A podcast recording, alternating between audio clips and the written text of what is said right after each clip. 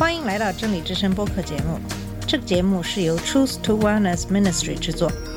在这个节目里，我们要从一个不一样的角度向你介绍圣经和基督，带你走进一个属灵的世界。我们的节目在每个星期二、四、六更新，欢迎你的收听和关注。all the colors of the rainbow. 你好，我是马军。在今天的节目里，我想跟大家探讨一下在圣经中对于罪的看法。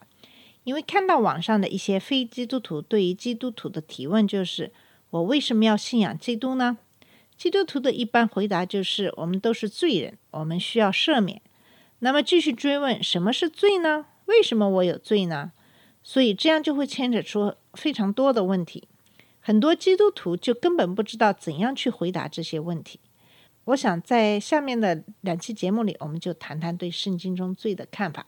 在我还不是基督徒的时候，当别人说我有罪的时候，我想包括我在内的很多人的第一反应就是：我怎么会有罪？我从来没有做过什么犯法的事，我一不偷，二不抢，三不杀人，四不放火，我怎么会有罪呢？我思考过对于这个词的反应的原因，大概是因为在中文里，这个罪和法律意义上的罪是不区分的。因此，如果你对中国人说“罪”这个问题，他们的反应也是有道理的，因为他们会认为你说的这个罪是法律意义上的罪，就是犯罪。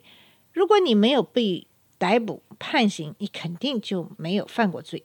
就算是可能有些人触犯过法律，可是如果没有被抓到，也都不算有罪。可是，在英文里，基督教的罪的概念和法律意义上的犯罪是两个完全不同的概念。也是用两个完全不同的词来表达的。法律意义上的罪是 crime，在基督教里的罪是 sin。这样，当我们用英文谈到罪的时候，人们就不会跟法律上的犯罪相混淆。根据维基百科，基督教里这个 sin 的意思是人类的罪恶的行为，这些行为违反了作为人的合理的自然属性，也违反了神性和他的永恒的律法。根据最经典的对罪的定义，是违反神的永恒的律法的语言、行为和欲望，或者罪是对律法的违反。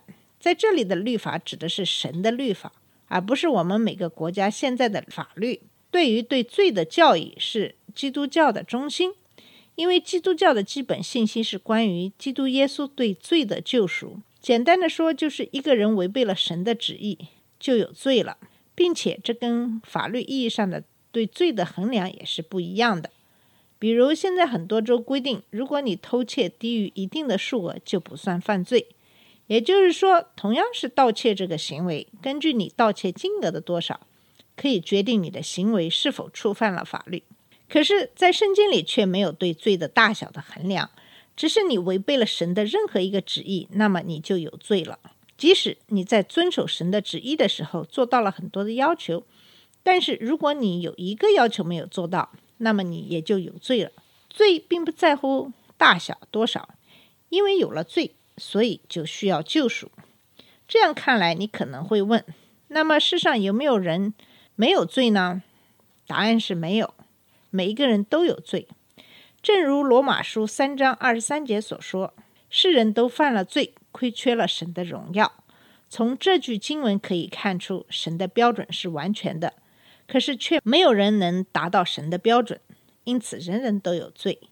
要想达到神的标准，和遵守法律的标准是不一样的。遵守法律，只要你没有犯罪的行为，就不能够定为犯罪，也就是法律上的罪行是伴随着行为而来的。如果你只在思想上想要去犯罪，而没有去行动，那么就没有人可以定你的罪。可是，在遵循神的律法方面，只要你有这样的心思，你也就犯罪了。比如，在马太福音五章二十七节讲到：“你们听过有这样的吩咐，不可奸淫。可是我告诉你们，凡是看见妇女就动淫念的，心里已经犯了奸淫。”这也就是说，神的标准并不是看你在行动上犯不犯罪。即使是在意念上动了心思，也就是犯罪。既然这样，罪是人人都有，是不是人生下来就有罪了呢？在罗马书第五章，把罪的来源、救赎做了一个比较。从罗马书五章十二节开始讲到，正好像罪借着一个人入了世界，死又从罪来了，于是死就临到众人，因为众人都犯了罪。没有律法之先，罪已经在世上；但没有律法，罪也不算罪。然而从亚当到摩西，死就做了王，连那些不与亚当犯一样罪过的，也在他的权下。亚当乃是那以后要来之人的预象，只是过犯不如恩赐。若因一人的过犯，众人都死了，何况神的恩典与那因耶稣基督一人恩典中的赏赐，岂不更加倍的临到众人吗？因一人犯罪就定罪，也不如恩赐。原来审判时由一人而定罪，恩赐乃是由许多过犯而称义。若因一人的过犯，死就因这一人做了王，何况那些受洪恩又蒙所赐之义的，岂不更要因耶稣一人在生命中做王吗？如此说来，因一次的过犯，众人都被定罪；照样因一次的顺从，众人也就成为义了。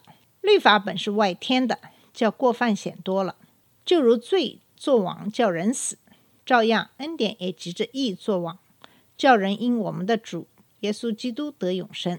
罗马书的第五章的经文很好的诠释了罪的来源。在神创造这个世界之初，神也造了人。神本是安排人住在伊甸园，可以永生。可是因为魔鬼撒旦引诱夏娃和亚当吃了智慧树的果子，罪就因为亚当和夏娃对神的背叛而进入了人类。这就是你可能常常听说的原罪。这其实也比较容易理解，就是当我们没有吃智慧树的果子之前，人类并不知道善恶，也没有羞耻和荣耀。当律法并不存在的时候，你做的任何事情也也就不可能成为犯罪。也就是说，没有律法，也就没有罪。就像我们现在的法律，在一个法律成为法律之前，那么同样的行为可能并不构成犯罪。当政府意识到这样一种行为会给别人造成伤害的时候，那么政府就开始立法。这样，如果你再有这样的行为违反律法，就成了犯法。我想，这和基督教里的罪的成立也是一个道理。因为一个人对神的命令的违反，罪就进入了人类，那么人类也就有了死亡。也就是说，我们人生下来都是有罪性的。如果不借助神的恩典，我们就没有办法能够遵守律法，不去犯罪。我最近刚刚看到了一则消息，说是二零零四年三月二十五日，武汉江夏区七旬老汉倪登才三告胡为镇政府，他不请律师，自己脚穿雨鞋站在法庭上慷慨陈词，说这块地清朝是我家的，民国时也是我家的，小鬼子来了仍是我家的，你们来了就变成你们的了，我就不信邪。二零零四年六月，武汉中级法院作出终审判决，倪老汉胜诉，法院判令胡维镇政府无偿退还倪老汉的土地。这是在中国大地上发生的一起有关土地所有权的争议。这样的争议还有很多，可见我们现在世上的法律是可以改变的。根据不同的政府的掌权，那么律法会更改。以前是合法，可能现在就变成了非法。同时，有很多争议的问题，制定法律部门也有不同的看法。比如，在美国最具争议的堕胎问题，根据上个世纪罗素韦德案的判决，堕胎成为合法。可是，当我们的最高法院大部分法官由保守派法官构成，共和党和很多白人福音教徒希望能够通过保守法官的多数推翻对罗素韦德案的判决，这样就会给。很多州宣布堕胎非法，提供法律依据。由此看来，我们世间的法律并不是一成不变的，这些法律也是根据某个时期的文化发展来决定。比如，当同性恋变得越来越普遍的时候，那么同性恋团体就推动一系列的运动，希望把同性婚姻在法律上合法化，这样同性家庭可以享受和正常家庭一样的待遇和权利。至于最后的法律博弈谁赢谁输，现在都很难断定。可是根据圣经的教义，同性之间的性关系是一种罪，和杀人一样也是一种罪。可是同样的，如果你假冒伪善，如果你心怀嫉妒，如果你看到别的女性起了淫念，这样你也就是犯罪了。在圣经上看，罪不在乎大小多少，你一旦犯罪就成为罪人。这也就印证了罗马书第五章讲到的：人类因为一人对神的背叛，使众人都成为罪人，并且人的罪不会因为你的平时做了些好事可以抵消你的罪，也不会因为你没有做任何的坏事而减除你的罪行。比如，你每周去教会，按时给教会捐款，这并不能使你在神面前蒙恩。如果你没有按照神的旨意去爱别人、关心别人，你嫉妒、你抱怨，你就已经犯罪了。讲到这里，你可能会想：如果是这样，那有没有方法去改变呢？如果这样，是不是我们就应该自暴自弃？反正都已经犯了罪，干脆破罐子破摔好了，这样对不对呢？好了，那我们在下次节目里，我们会继续探讨这个问题。